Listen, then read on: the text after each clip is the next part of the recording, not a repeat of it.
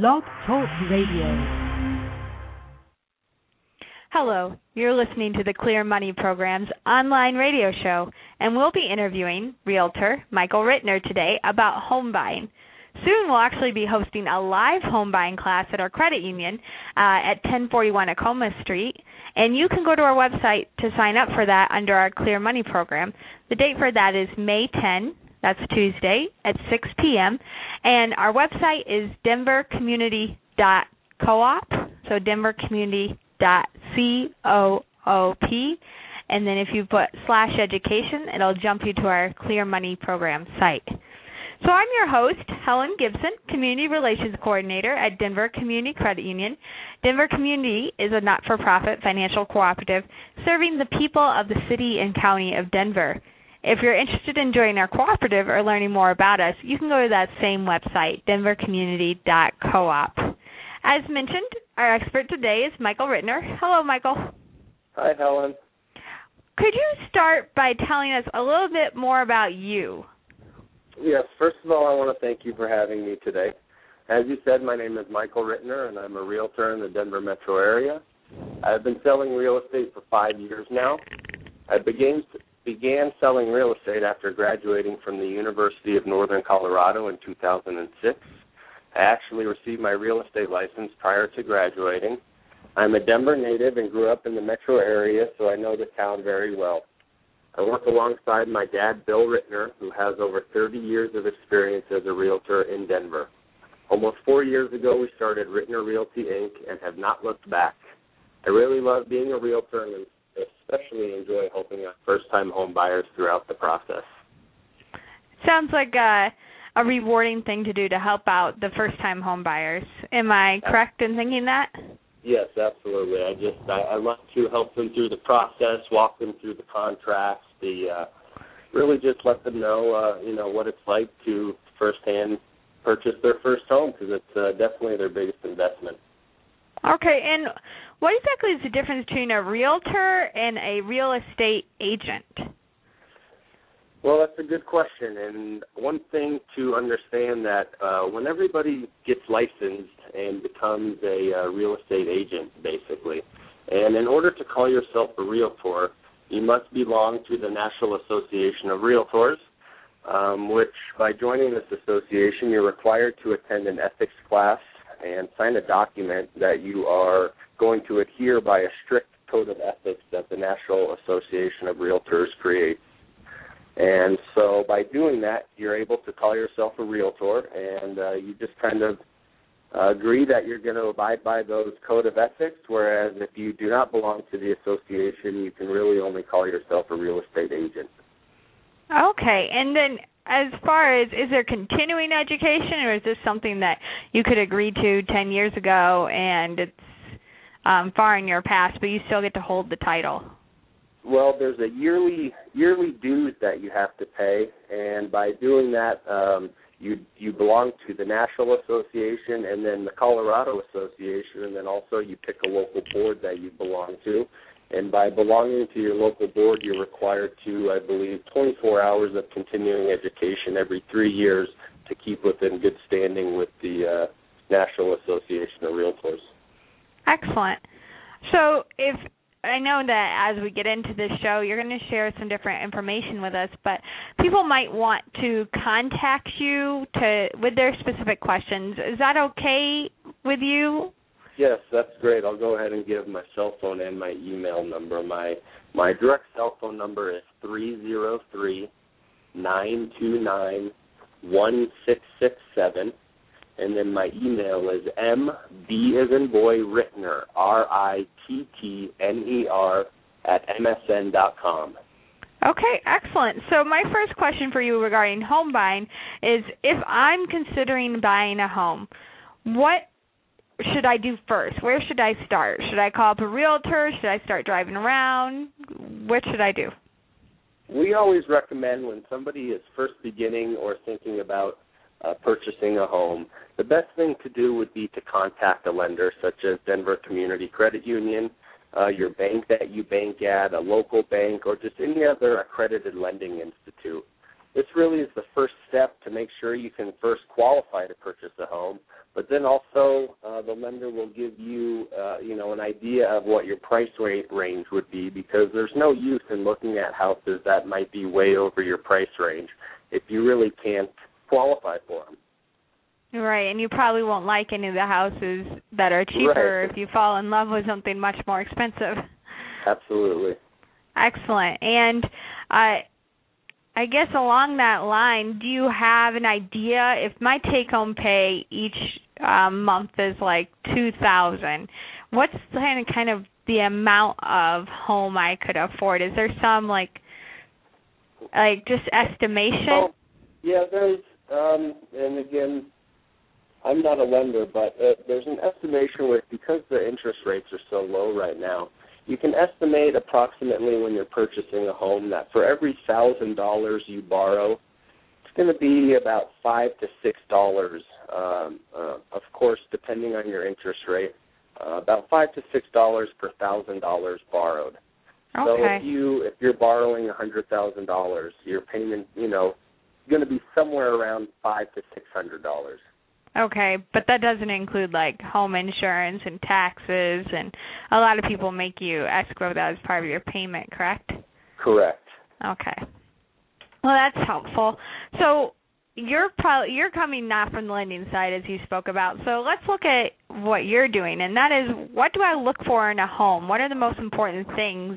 Uh, I hear a lot of people say you have to be in a school district, or there are very popular neighborhoods in Denver for different reasons, and then there are some unpopular ones. What uh, are important things for that for a new home buyer to look for in a home? Well, well, you know, it all depends a lot on what uh, that specific person is looking for. But a lot of, you know, a lot of things to consider. Obviously, location, um, whether it could be to, uh, you know, the light rail or mass transit, because it seems that Denver, you know, now is really trying to to create the light rail, and uh, I feel like in the near future that once that uh, Union Station redevelopment is done, that anywhere close to a light rail is going to, you know, have a big impact I believe, on on property value. Another thing to think about, um, like you said, is school school districts. There's, you know, if somebody, a young couple, is looking at moving in somewhere that they plan on being there for quite a while and having kids and growing a family, then uh, you know they might want to do some research on what the school district is there. Mhm. Um, those are really two of the bigger ones. Okay, so Um, school district, light rail, and even though Denver has, or not Denver, Colorado has school of choice, is school district still a huge factor in your opinion? Well, I think uh, a lot. You know, a lot of people think um, about different school districts differently. Uh, again, it's not it's not my opinion, but uh, you know, I think that there is a you know some different uh, ideas about different school districts around town. Uh, but again, everybody has their own opinion, and and some people. Um, you know, some people maybe want to go to a school or have their child go to the school that they went to, or Oh, uh, you know have a, have their child go to a school maybe near a daycare near a preschool they went, went to um you know it just kind of all depends on um you know what what that specific person wants. everybody's different so mhm. So, how do they know if they're getting a good deal? So, if I'm out there home buying and I see this house and it has this price, how do I know as just a normal consumer that that's a good price? Well that's a good question because most of the times when I'm out showing buyers houses they always ask me well while we're at the house you know what do you think this house is worth or or what would be a good offer?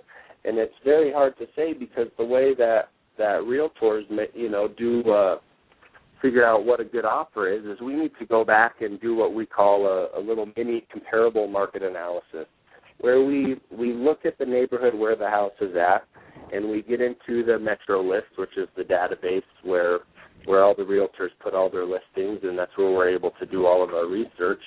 And we we pull up comparable properties that are like the one that the buyer's interested in and and based on those comparables we come up with with an idea of what we feel you know is a is a reasonable price for the property. Whereas a lot of buyers will say well I think uh, from the research I've done or from what I hear that it's always about six to eight percent lower or ten to twelve percent lower, but you can't just take those numbers and, and throw them over because one house might be way overpriced. Mm-hmm. And if you take that theory into consideration, then you still may be overpaying. But if you have a place that is priced very competitively, mm-hmm. then you know maybe a full price offer might have to work, or maybe just a little bit lower. So you just uh, you have to do your research and and go, you know make sure your realtor goes over the comparable properties with you so that you feel comfortable with what you're offering. Mhm. And I know that I know the contract part when you're putting in an offer and you're going through that. For me as a new home buyer, I remember that being so full of stuff I didn't know. Do you have advice for people who are about to make that first offer, who are dealing with the contract language for the first time, as far as giving them confidence to get through that? I would recommend have your realtor go through the contract with you because the contract can be I mean it's a legal contract. It's written by Mhm. the the Colorado Real Estate Commission and it, you know, it's 15 pages. It's not an easy read. So I I always enjoy taking the time to go through the contract paragraph by paragraph and paraphrase, you know, what this legal jargon is so that my buyer understands exactly what they're reading because it Mhm. as a first time home buyer it, it can be a little overwhelming and you kind of feel like you're signing your life away there. That's exactly how it felt. so, if you're about to make an offer, are there conditions that you can set up to say, well, if this doesn't happen, then this offer goes away, or something like that? Yes, absolutely. There, there's there's a lot of ways in the uh, in the contract to buy and sell that that really do protect the buyer. You have uh, you know your your title deadline, which uh, the title company will provide you with a title commitment that is going to uh, ensure that when when the property is sold, that the transfer is going to be titled from or transferred from the seller's name into the buyer's name with no liens on the property, no encumbrances, that the mortgage is going to be paid off, and that the buyer is going to be getting clean title, which is you know a big deal. So if for some reason that's kind of the first deadline, the title, that the, if the buyer, if there's something on there that the buyer isn't uh, satisfied with, they can terminate the contract and get their earnest money back. Ooh, earnest money. Yes, earnest money. What is that? Earnest money is almost like a deposit. When you submit an offer, you're gonna you're going to uh, write a check, and it's it's called earnest money. It's it's kind of a deposit. The title company will hold that in their escrow account, and at closing, if you make it through all the different conditions at closing, that earnest money will be credited towards your down payment. And if you're going through the contract and for some reason you terminate, and when we say terminate, that means you're going. If you can terminate at a deadline, you're going to get your earnest money back. So the title is one of the deadlines. Inspection is another big one. Uh, always, I always recommend that that a buyer inspect the property. And And by inspect the property, you mean hire someone to come in Yes, with an expert. Absolutely. Hire a third party expert inspector. Make sure that they are insured because if they're not, um, you know, there can be some there there can be some liability issues there. So make sure Mhm. your inspector is insured and the inspector will come in and perform his inspection Mhm. and they'll provide you with a report and if there are you know way too many big things that that you don't feel the buyer doesn't feel comfortable moving forward with they can terminate the contract with written notice Okay. and get their and get their earnest money back Okay, so that seems fairly important to understand when those dates are that you could get that earnest money back if uh, things weren't working out. absolutely and that's why it's important to make sure you understand and make sure your realtor goes over all of those dates and deadlines in the contract to buy and sell so that you know, hey, this date is when we need to get this done. And if I have a, you know, if I'm not comfortable with the inspection or I don't want to move forward, I need to make sure we get in, you know, that my broker gets in written notice Mhm. uh, by this date an inspection notice so that I can get my earnest money back because that's Mhm. uh, you know that's uh you never want anyone to lose their earnest money. No, I guess not. And I think that's probably having someone on your side to help you out through the process that Ab- makes sure that doesn't happen and also being responsible of knowing that stuff too. Sure. Okay, so I hear a lot of people and because I work in financial services and personal finance, and they always talk about a home as an investment. Do you think that is a wise way to talk about, or why? I apparently can't speak today. A wise way to talk about it, or do you like? Is it an investment? I guess after all we've seen in the last um, few years, uh, is that a correct way to term it? I personally believe it is. I think a home is a good investment. It's it's uh, I mean, it's the American dream as we all say. It's you know, Mhm. everybody wants to own their home and I just personally believe that based on all the different financial um you know, there's good things you get out of purchasing a home. You get to write off all of your um interest, your taxes, any mortgage insurance that you may pay if you have a uh, FHA or any any home with uh, under 80% loan to value. And those are all those are all positive Oh, you can write off mortgage. I thought that mortgage insurance wasn't. I thought only in 2007 you could write that off. The I I mean not in. I'm not talking about interest, but specifically the PMI payments. Yeah, as far as I know, you can. Um, obviously call an accountant before. Obviously, I you're not an accountant, a tax advisor, and you're not giving tax advice on my radio Yes, show. But le- okay. or legal advice. Or legal advice. I did. I did get a, uh, I believe a W nine from, um, from my bank with uh, with uh, mortgage insurance on there. Oh. Okay. So, but again, talk to it. Talk to a lender that they might Yeah. know, or talk to a Yeah. talk to an accountant. But mhm. minus even without the mortgage insurance, just the ability to write off the the amount of interest and the um and the taxes. Just I mean, it helps out. Uh, yep. It does. And and then the you know it's always interesting to see. I know there's some uh pla- things out there on the internet you can find where they do the rent versus own and show how much money you put towards rent. mhm. Uh, you basically get you don't get any of it back. Mhm. And whether you know the the long run has shown that that investing in real estate is going to uh you know be a, have a positive outcome. Yeah, if you bought two years ago and you need to sell today, it might not have been the best investment, you know, but the Mhm. people that are able to wait uh this this little uh you know bottom right now mhm. they you know it, it, it most likely is going to pay off but again you can't say that for everybody Mhm. So, I mean, I'm going to make you step outside of what you usually would talk about and ask Sure. you who shouldn't buy a home. Like, if I'm living this way right now, this is not a good choice for me. um who shouldn't buy a home i mean obviously the lending in- industry has tightened down a lot on on uh, credit scores so i think that i think that they they are starting to you know do a decent job on on you know not lending money to maybe people who who shouldn't have money but Mhm.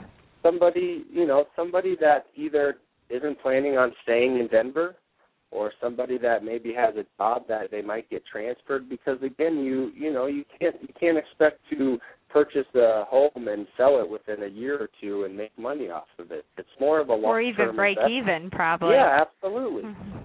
absolutely so somebody you know you might have to you, you might need to stay for three five seven years to you know in order to in order to you know hopefully make some money off of your investment Mhm. Excellent. And related to that, a lot of people like throw around the word closing costs. What exactly are they talking about when they're talking using those words?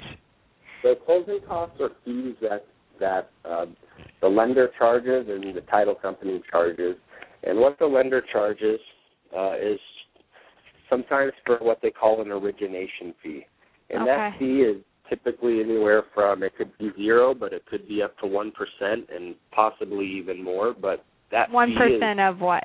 of the loan amount, Okay. and that and that fee uh, is is how the lender is gonna is gonna make his money. And there's a lot of other fees, uh, an appraisal fee, uh, the, all the closing and document prep fee. Okay. Um, the, all of those get bundled into what we call in the real estate world as closing costs. Okay. And what a, a lot of the times what happens with first time home buyers is that you know you're you may not you may be doing an FHA loan, which is three and a half percent of the down payment of the purchase price. mhm. And as a first time home buyer, that three and a half percent may be, you know, you've been saving up for that. And to Mhm. have another four to six thousand dollars for closing costs is a lot of money. And Yeah. so a lot of times what first time home buyers will do is they'll save their money for the down payment and then they'll ask for the seller to pay for the closing costs. Ah, so they keep more cash, but their loan is bigger. Yes, their loan will be a little higher. You you basically ra- tie it into the back end of the loan. So um, your loan will be a little bit higher, but then you don't have to come up with that money, uh, Mhm. you know, to purchase the house. Mhm. So it makes it. I think that a lot of times, first-time home buying is a lot more difficult than maybe second-time because it does have to be all cash. There's no like waiting for your house to sell, or there's no investment to use that word again from previous times Right. to cash you're in. you're having to come up with uh, you know all of the money. Whereas if you're a, a first time seller, you know you maybe might be getting ten or twenty thousand dollars. I don't know out of your house that you you know have Mhm. paid down the mortgage over five or ten years, and so that money you can take and maybe go put towards another house. But as a first timer, like you said, you got to come up with that cash, uh, you know, right there. Yep. So you said FHA, and I think a lot of people aren't familiar with like the different FHA, VA, and just conventional. Can you do a brief rundown of what each of those mean and what we're talking about when we discuss those? Sure.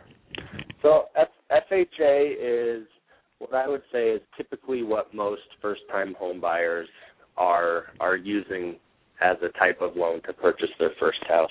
And FHA is a government-backed organization. It's the Federal Housing Administration, and that in order to get an FHA loan, you only need three and a half percent of the purchase price to use as a down payment. So that that is why it's mostly appealing to most of the first time home buyers. And with that, you do have to pay, like you said, the private uh, mortgage insurance, uh, PMI or MIP, whichever people some people say differently for mortgage insurance premiums. Um, but you do pay a small uh, insurance fee there, and that gets just tagged on to your monthly payment. So a lot of people are doing that. Uh, VA is obviously for veterans Mhm. and um, you, you you have to be a veteran, obviously, in order to get that. But um, that's kind of tied. That's another government uh, loan. Um, their rates are pretty similar to what FHA are. And then if somebody does have a little bit more money to put down, whether uh, you know it's their own, you can always get a gift uh, as a down payment. But you, somebody could do what they call a conventional loan, which can be anywhere from you know having 10 to 20 percent of the purchase price for a down payment. Mhm. And so with that, if if you go that way, then you do not pay any of the mortgage insurance. So Well, unless you- you're if you're at twenty percent, you don't pay the mortgage insurance, right? If you're at ten percent, you probably are paying for it.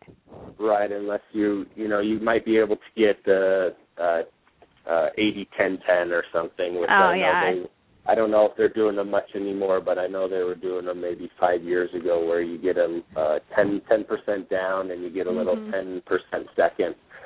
So there are ways to you know avoid paying the extra mortgage insurance, but again, that would be something to talk with uh, you know Denver Community Credit Union about or any other Mhm. lender to make sure that you know you get into something that fits for you and that you're comfortable with. That's really the ultimate thing. You don't want to be house poor. You don't want to be dumping all of your money into your house payment and not feel comfortable that you know with the decision Mhm. you made.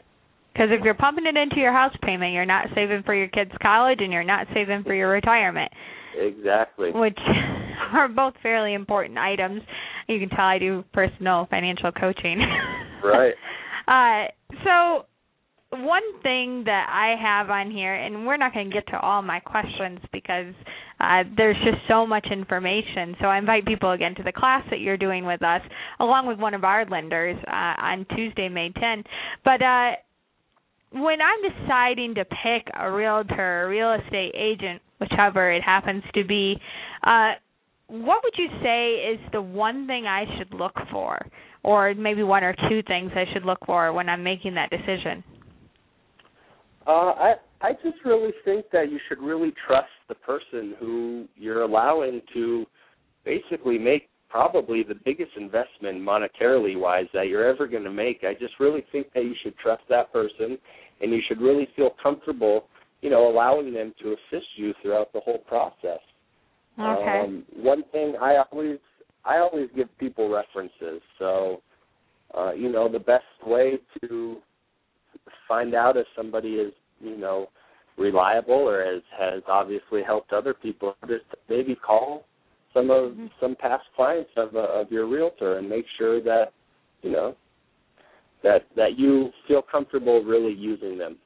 That's a good idea to request references and Absolutely. and kind of make that choice. And how do realtor I added realtor and real estate together to make a new word. Realtors, how do they uh make their money? Yeah, that's a really good question and that's a huge, you know, a lot of first-time home buyers don't don't know that. They pay us, but the way a a uh we call them a selling broker. I know it sounds a little funny, but the selling broker is the is the agent who is helping the buyer, and then the listing broker is the agent who is is representing the seller. So the selling broker gets paid by the listing agent or the seller. So the seller pays all of the real estate fees. So um, typically, what happens, the seller will will pay the fees, and to the listing broker, and of that listing broker's fee, they give the selling broker a co-op, is what we call it, a cooperation fee, for bringing the buyer to the transaction and doing all the work on the buying end. So we get paid either by the seller or the listing broker. The buyer does not pay us. Excellent point to make. Now, we are running really low on time, and I want you to share your contact information again. So, would you please do that? Yes. Again, my name is Michael Rittner with Rittner Realty Inc., and my telephone number is three zero three nine two nine one six six seven. And I'll give you my website this time, and that has all all of my contact information. But it is www.denverareahouses.com. Oh, excellent. And I just want to remind everyone that you can come to our class at 6 p.m. on May 10th uh, at 1041 Acoma Street. There's no charge for parking, and I provide a light dinner. Uh, and you can meet Michael in person. Thank you for listening to our Clear Money Programs online show. And to register or to find more information, just go to our website, denvercommunity.coop C O O P. And if you click on our Clear Money program and then you click on classes, just to make you click all the way through, you can go ahead and register right there, or you can always contact me directly, and that is at education at denvercommunity.coop or 303 573 1170. And my name is Helen Gibson, and my extension is 1754. So thank you to all our listeners today, and thank you also to you, Michael, for being here. Thank you. And have a great day, everyone. Goodbye.